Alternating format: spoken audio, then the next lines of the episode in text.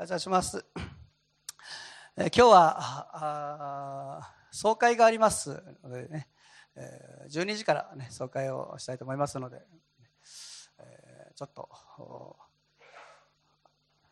それに、ね、間に合うように終わらなければいけないのですね。はい。なんかくしゃみ大丈夫ですかね。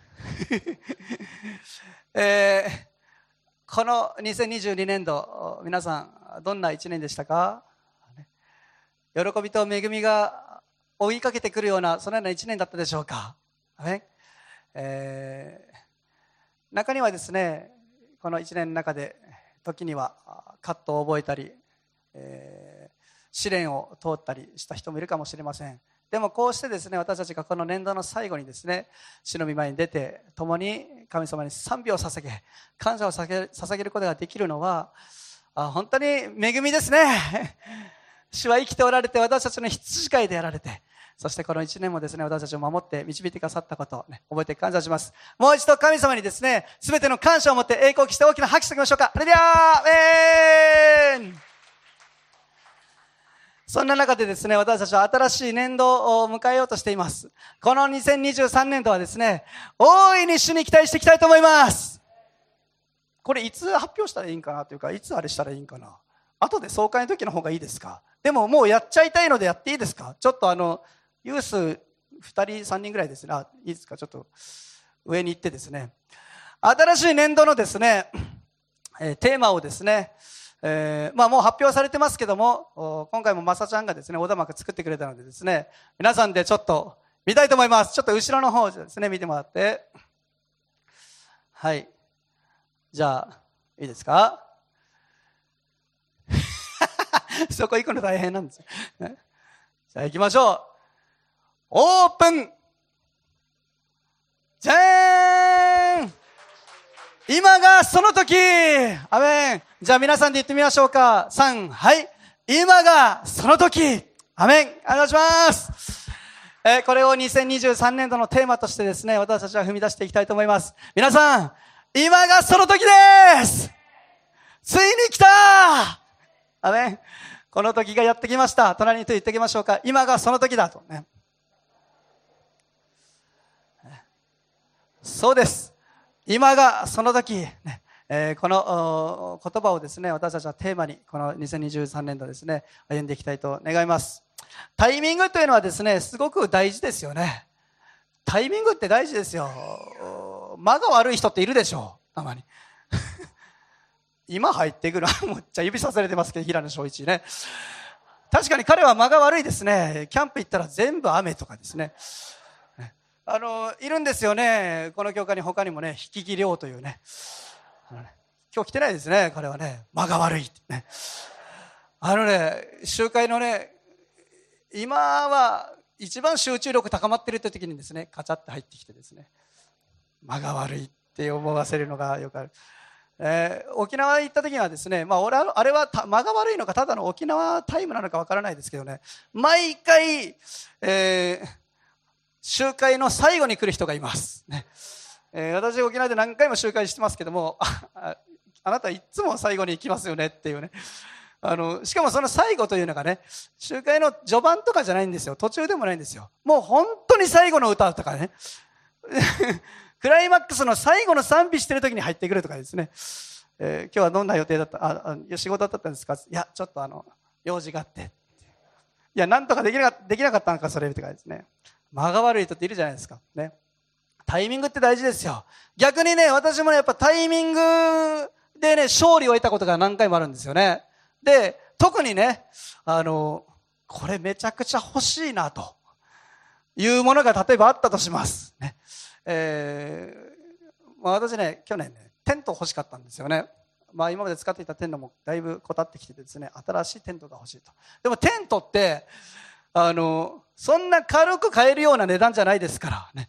1万2万で買えるとかそんなものでもないですからね、えー、なかなかの値段がするわけですよ。で、私たち家族が多いからですね、やっぱ普通の小さいサイズじゃ無理なわけですよね。なかなかのサイズがないと無理なんですね。だから、そのサイズのテントって探したらですね、やっぱ結構するんですよね。しかも私が欲しくてですね、機能性も抜群のですね、これずっと欲しいんだよなと思ってたテントがあったんですよ。で、いつもですね、このメルカリとかですね、見ながらですね、安くなってるタイミングないかなとか探すんですけども、なかなか出されない。やっぱ人気のものなので、ね。なので、いやー欲しいな、欲しいなと。でもそんなお金うちにないしなとか思いながらですね、そんな中でですね、臨時の思わぬ収入が入る時があるんですよね。来たんじゃないか、これはと 今こそそれなんじゃないかと思うんですけども、でもその臨時の収入が入ったタイミングではないんですね。私の家のタイミングというのはね。やっぱ妻の機嫌というね。ここが一番大事なタイミングなんですよ。ね、領書もやめんですね。ここでですね、間違ってしまったら、どんなに臨時の収入があっても無理なわけですよね。でね、やっぱりね、タイミングをいつも伺うわけですよね。今日どうだろうか。大体ね、最初の朝の挨拶でわかるわけですね。今日は機嫌いいなでね。おはようって言ったら、おはようって顔を見て答えてくれるときだ。あ、今日いけるかな？みたいなね。でもね、やっぱり機嫌悪い時もあるんですよね。おはようって言ってもですね、こうね、ご飯支度しながら、おはようって、目目も合わされないって言われる時ね、あ、今日は絶対無理やろうなって。何日も何日もタイミングを見ながらですね、今日なんじゃないか。しかもね、ちょっと機嫌いいがだけじゃダメなんですよ。普通のね、機嫌の良さじゃダメなんですよね。めちゃくちゃ機嫌がいい時じゃないとダメなんです、そういう時はね。だからね、もう、え、なになにどうしたの？今日何かあったの？というぐらいの、ね、そのタイミングをですね、伺い続け、そしてですね、ちょっと欲しいテントがあるんだよね、と。ある時伝えたら、ああ、そうなんだ、でも高いんじゃないの？いや、このテント、普段もっと高いんだけど、と。今めっちゃ安くなってると。こんな値段で買えるタイミングがないと。今しかないんだよね、みたいなこと言ってですね、えー、勝利を収めてですね。今私は世の男性のね、旦那さんのたちの味方になってますけどね。えー、テントをですね、ゲットしたことがあってね。タイミング大事ですよ、やっぱね。ここぞの、ね、今がその時というのがあるわけですよね。で、宣教においてもやっぱりこのタイミングというのはですね、私たちはしっかり捉えながらですね、神の御国がどのタイミングで広がっていくのか、収穫の時というのはありますから、イエス様が言ってる言葉の中で、ちゃんと私たちがその時を見極めてですね、そしてアクションを起こしていく、そのような年となっていくことをですね、主に期待していきたいと思います。エステル記をですね、今日開きたいと思いますけども、このエステル記というのは、本当に民族の危機からですね、えー、エステル、またモルデカイという人物を通して、その命の危機から脱出したイスラエルの歴史の中でもとてつもなく大きなですね、まさにあのプロジェクト X のようなですね、その時歴史が動いたと言えるようなですね、そのようなストーリーが載っているのがこのエステル記なんですね。で、ちょっと開いていきたいと思いますけども、エステル記の4章。エステル記4章をちょっと開きましょうか。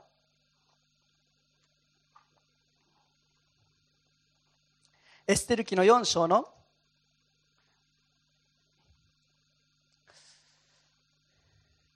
8節からですね、読みたいと思います。8節から14節をですね、読んでいきたいと思います。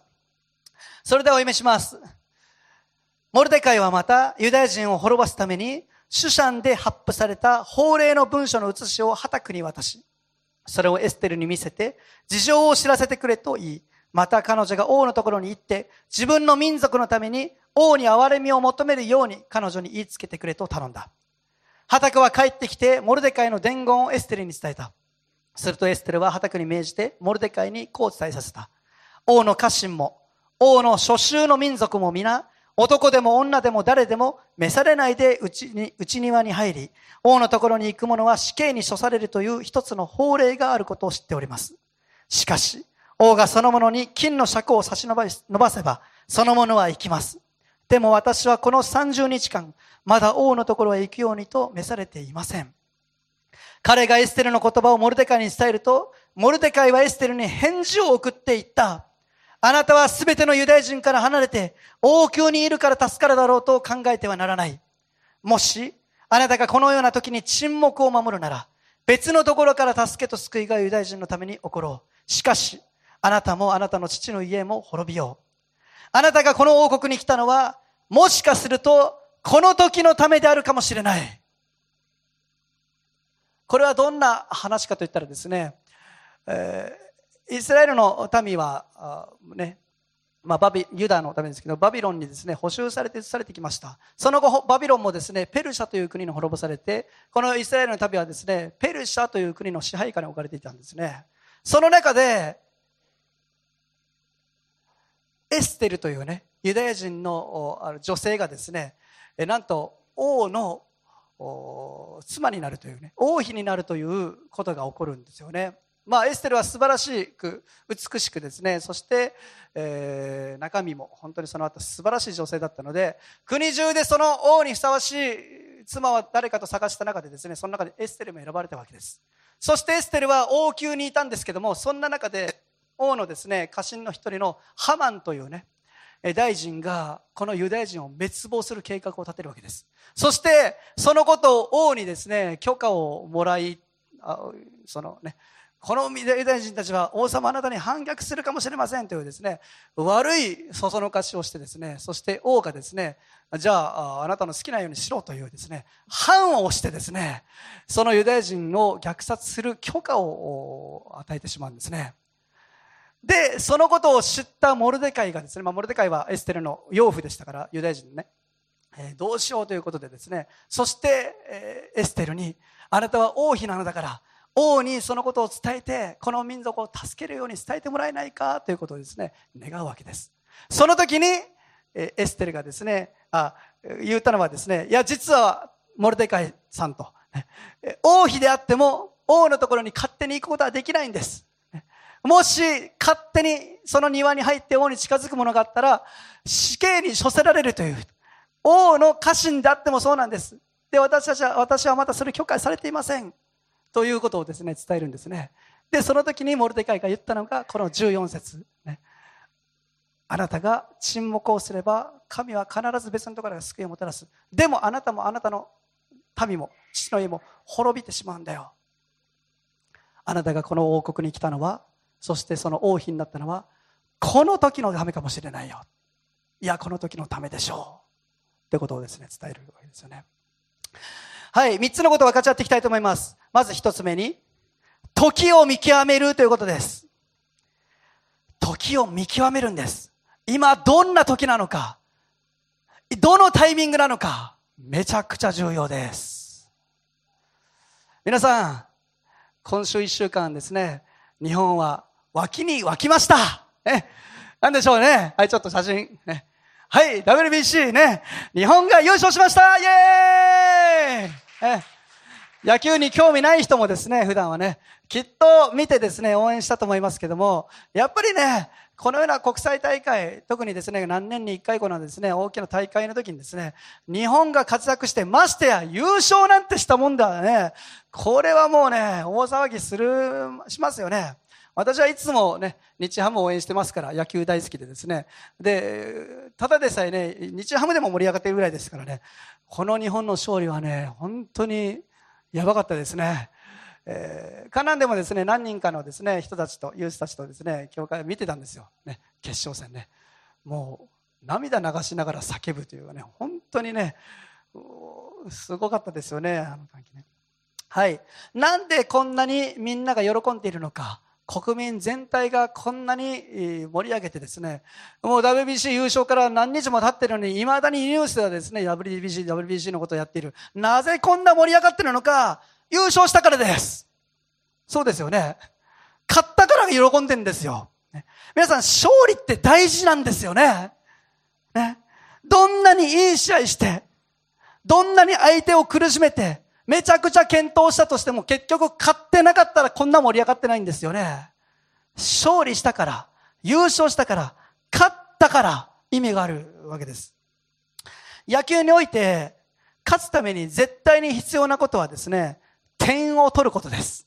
まあもちろんサッカーとかもそうかもしれないですけども、点取れなかったら勝てません。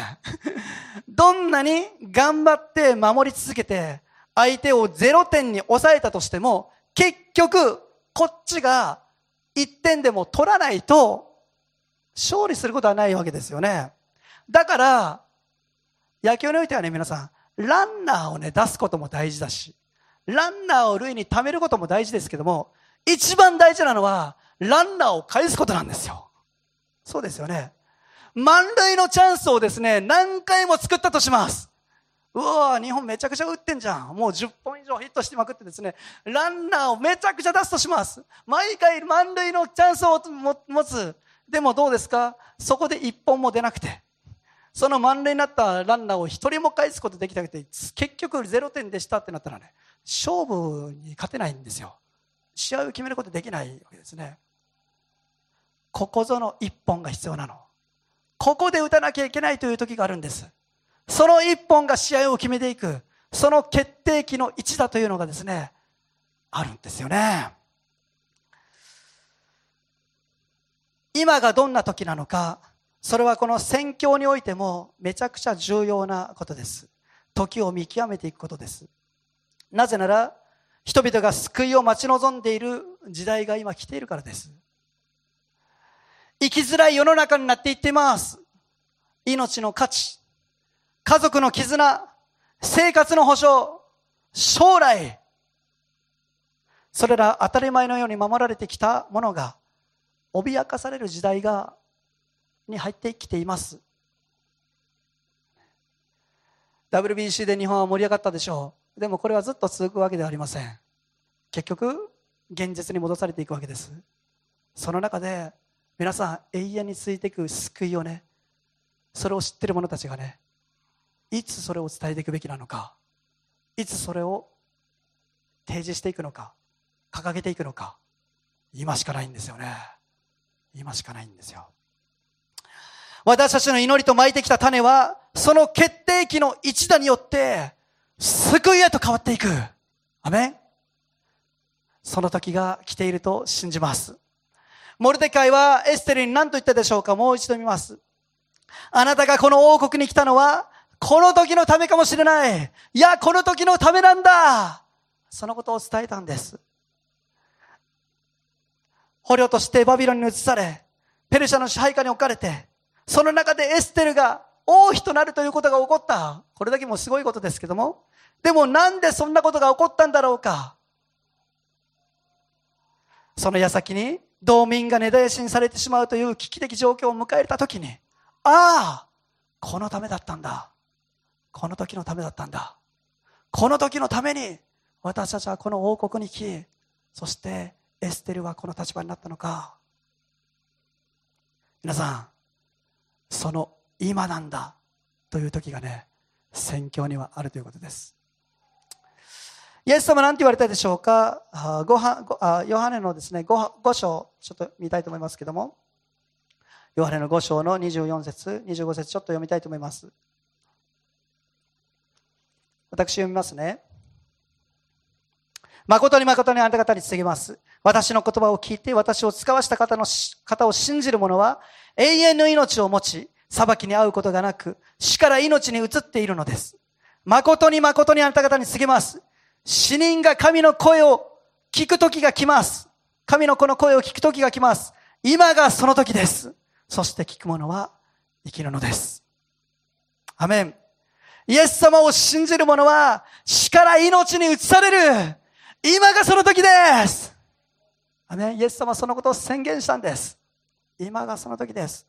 ここでためらってしまうならば、機会を逃してしまうんだ。ここで沈黙するならば、助からないんだ。今がその時なんだ。時を見極めましょう。ね、二つ目に、チャンスにもリスクはあるということです。チャンスが来たとしてもリスクはあるということですね。どんな野球の話に戻りますけども、絶好期にもですね、リスクはあるわけです。ね。えー、野球だって機会を生かせなかったら逆に相手に流れを渡してしまうわけです。そしてその裏、ピンチを迎えていくんですね。ほとんどの場合そういうことが起こります。流れというのがあるわけですからね。エステルにもリスクはありました。それはそうなんだけど、でもという理由があったんです。何か私一人の勝手な判断で王のところに行ってしまったら死刑になるという法令があるということでした。法令だったの。決まってたの。だから、妻だから行けるでしょうというふうには言えない。どんな王の家族や家臣でも王の許可なしには近づけないという法令があった。それを破ってというかね、ある意味でそれを破って王に近づかなければいけないというリスクがあったんですよ。これ命がけなんですよ。もしかしてそれで失敗したら、ユダヤ人だけじゃない自分も死ぬことになるかもしれない。そしてユダヤ人たちも助からないかもしれない。リスクはあったんですよ。チャンスでもあったけども同時にピンチでもあったわけですよ。選挙にもリスクはあります。リスクありますよ、選挙にもね。伝道したらどうなるか、私たちはいつもそのこと考えます。福音伝えたいな。神様の愛分かち合いたいな。でもこれを伝えたらどう思われるだろうか。この今まで築いてきた人間関係が壊れてしまうんじゃないか。あるでしょう、そういうリスクはね。友達に伝えたいけど、家族に伝えたいけど、理解されなかったら、この関係はどうなっていくんだろうか。リスクありますよ。リスク怖いじゃないですか。なかなか踏み出せないリスクというのがあるんです。私は中学校の時にですね、仲良かった友達がいて、そして、まあその友達はね、あまり、えー、ね、よからぬ学生生活をしていてですね、あの、バイクを乗ってたんですよね。で、まあ、私もよく後ろに乗せてもらったりとかして、ね、あのまあでもいいやつだったんですよ。すごいね。あの気さくなやつでね。で、うん、学生の時のやっぱ友達っていいですよね。全然関係ない話ですけどね。この間英樹がですね小人を今度探しに行く約束を友達としたって言い出した。何言ってんのかなと思って聞いてたらですねなんか友達の中で小人が本当にいるサンタクロースみたいな感覚で思ってるんですよね。小人がいるんだと。で YouTube とかに結構出てるんですよね。小人を捕まえに行くっていうね YouTube チャンネル。でそれをみんなで見てるんですよね。小人がいるのこのぐらいの。1 0センチぐらいなんだって。で結構マジいや最初ふざけて言ってるのかと思ったんですけど結構マジな感じでですね「タータ今度ね」っつって。何々公園でみんなで待ち何時に待ち合わせしてその後百合ヶ原公園にみんなで小人探しに行くから。小人探しに行くのつって。らしいですよ。いやいいなと思いましたよ。夢があって。家の中でずっとゲームやってるよりはよっぽどいいなと思いました。ね。小人探しに行けと。もしかしたら見つかるかもしれんちなみに昨日下見に行ったんですよ。ちょっと下見行ってこようかっつってですね息子とですね小人を探しにですね。結局ボール持ってったからほとんどサッカーして終わりましたけど。なんかこう団結できる仲間っているじゃないですか。私にとってその友達はねそんな感じだったんですよ。たわいもないことで盛り上がれるというかですね。やってることはちょっとね社会的には良くないことだしね。アウトな感じだったんですけどもでもねやっぱ仲間内でしかわからない友情っていうのはあるわけですよね。しょうもない今思ったらなんであんなことであんな喜んでたかなというようなことで喜んでいるようなそんな友達だったんですけども。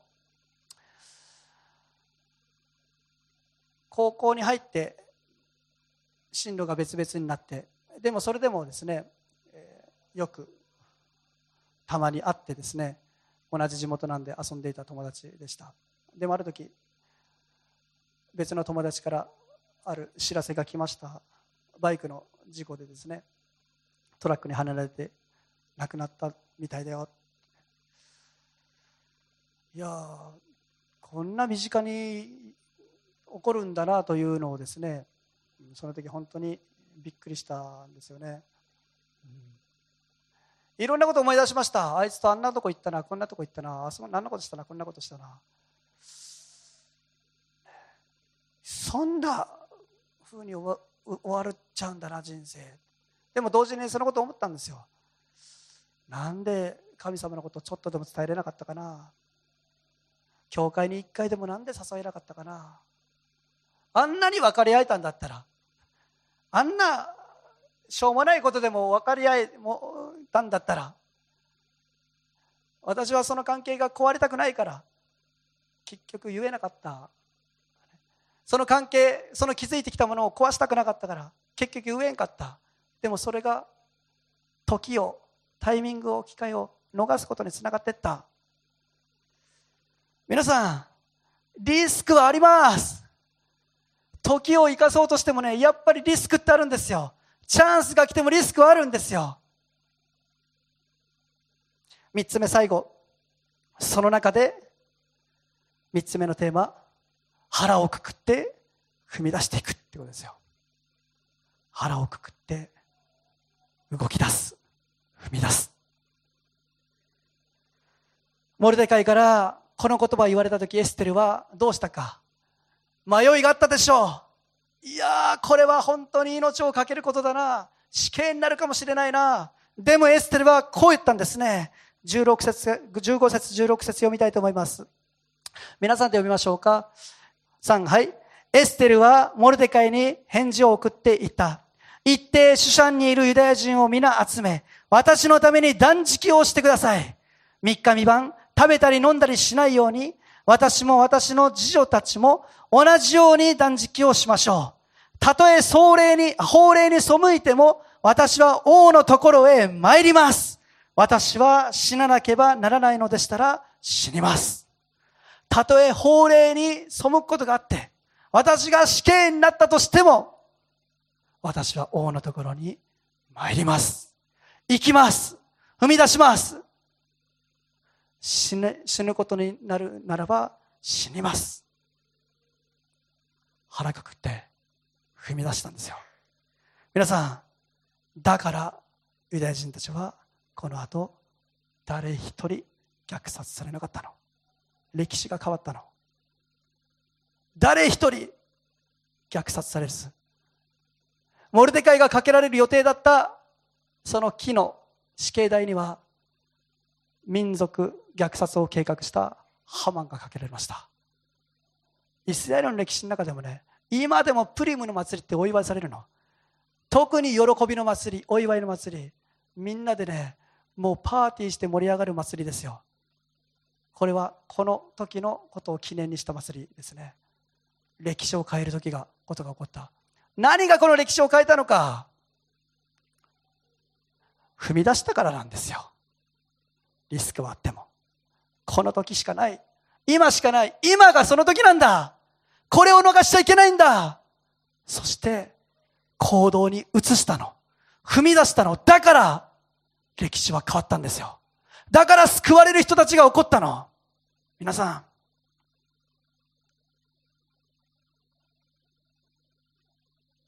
私たちはね今年踏み出したいと思います、ね、ピアノ弾いてもらっていいですか？日本人というのは受け身で相手に合わせるという文化の中に行きます。他の人がやっていたら自分もやる。これが日本人です。相手の空気を読むことはすごく日本人の得意分野だと思います。私はそれが悪いことだけではないと思っています。日本人だからそういう民族性だから受け入れてもらえる国というのはたくさんあるし入っていくことができる宣教地というのはたくさんあると思います。その人に合わせ空気を読みそしてそこに自分をですね順応させていくっていうのは日本人のある意味で賜物だなというふうに思う部分もあります。でもね皆さん待ち続けてもね結局変わっていかない部分もあるんですよ。ずっと待ち続けても結局変わらないものっていうのもある。沈黙していても救いは起こっていきません。動き出さないといけないの。リスクはあったとしても踏み出さないといけないの。攻めに転じる時があります。ここで一打打たなければ勝負に勝つことはできない。その決定機というのがあります。私はねいよいよそれが来てるんじゃないかということを感じています。カナンプレイチャーチにその時が来てるんじゃないか。カナンだけじゃない。日本という国にその時が来てるんじゃないか。3年間コロナでずっといろんなものが規制されてきました。でもねいろんなものが開けてくるんです。またいろいろ変わっていくでしょう。その中で私たちはね今まで耐えてきた部分もあるかもしれないけどもここぞという時攻め時というのも来るわけですよ。波が来るわけですよ、えー、先日私は福岡行った時にですねある、え、その教会員の方でですね、えー、そのサーファーショップを経営している方がいてですね。老舗のサーファーショップでですね、えー、もう60を超えた方女性の方なんですけども旦那さんと最初にねそのサーバーショップ始めてね木でね全部自分で手作りしたんですよね。ログハウスみたいなね。ものすごい立派なサーバーショップですね。でも旦那さんは何年か前にですね他界してそしてその彼女は本当に孤独の中もですねずっとやってきたんですよね。でも本当にその地域のですね何て言うんだろうサーファーたちの憩いの家みたいなね場所のようなねもうそのね福岡のそのサーファーたちの中じゃ知らない人はいないっていうようなねそういう人でですねものすごい気さくでねめちゃくちゃいい人なんかもう明るくでねわあこんな人だったら何も用事なくても行っちゃうだろうなと思うようなですねそんな店を本当に優しくてですね。で日曜日ですね礼拝の前に私奉仕あったんですけどもそのサーファーショップに行ったんですよ。その先生がですねどうしてもここ行ってほしいって言ってですね。でサーファーショップ行ってですね。その暖炉のところでですねサンドイッチこう食べながらですね 一緒に賛美してですね。その時にですね、えー、ちょっとそこのプライベートビーチあるんで行ってきますかって言われてですねえマジですかっつってですね。行きたいですっつってですね。でその先生とですねそのプライベートビーチのところに行ったんですよね。いつかここでね集会やりたいんですよってその先生言ってですね。いいですね。フェスやりましょうかみたいな。盛り上がりってですね。でね波がこうやってねでここでよく練習してんだと。でもほとんどのサーファーたちはこのプライベートだからこんな場所知られでも知ってる人は知ってて、えー、特にそのですね女性の知り合いの人たちはここを使ってやってるんだサーフィンにもねやっぱタイミングがあるんだってね。タイミングが。この波この波来た時にそこに乗らないといけないわけですよ。待ち続けるのずっと。いい波が来るのをね。でいい波が来た時に何もしてなかったらそれに乗りません。動き出して踏み出してそして立ち上がってその波に乗っていくんですよ。乗っかっていくの。波は来てますよ皆さん。ねこの国にも波は来てます。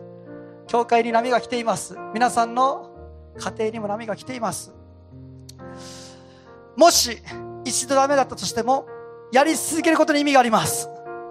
やり続けるならば必ず結果がついてきます。大切なのは打ち続けること。動き出すということです。踏み出すということ。ね。神様が今あなたに与えている立場があるでしょう。それは偶然ではありません。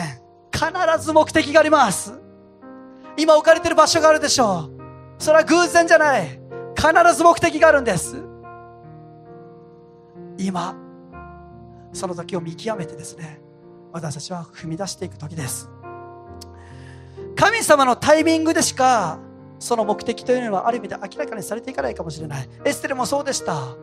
でも私たちが時に疑問に思ったとしてもなぜこんなことをしてるのかなぜこんな場所にいるのかなぜこんな道を通るのか疑問に思ったとしても神様の計画は絶対なんです。信頼してその時を逃さずに踏み出していくならば救いは起こっていきますアメン誰も働くことのできない夜が来ると聖書の中に書いていますタイミングです選挙はタイミングなんです時を逃さないで私たちはですね、今年踏み出していきたいと思います。今立ち上がりましょう。今立ち上がっていくんです。アメン。巻いてきた種がいよいよ実を結んでいく。大きな収穫の時を迎えていく。その時が今来ています今がその時です。私たちはですね、この新しい年度史に大いに期待して、今だにかつて見たこともなかったようなものを共に見ていく年としていきたいと思います。一言お願いします。天のお父さん感謝しますそうです今がその時ですだから私たちはこの時を見極め共に一つになって踏み出していきたいと思います。時にリスクがあるでしょう。それがピンチとなっていく時もあるかもしれません。しかし踏み出していくならばそれを動き出してやり続けていくならば必ずまた時が来ます。必ず収穫の時が救いの時がやってきます。そのことを私たちは信じて踏み出したいと思います。どうぞこの時を逃すことがないように。今がその時。今がその時。そのことを私たちが今年実行していただきます。ように導いてください。感謝します。期待します。イエス様のお名前でお願いします。アメン。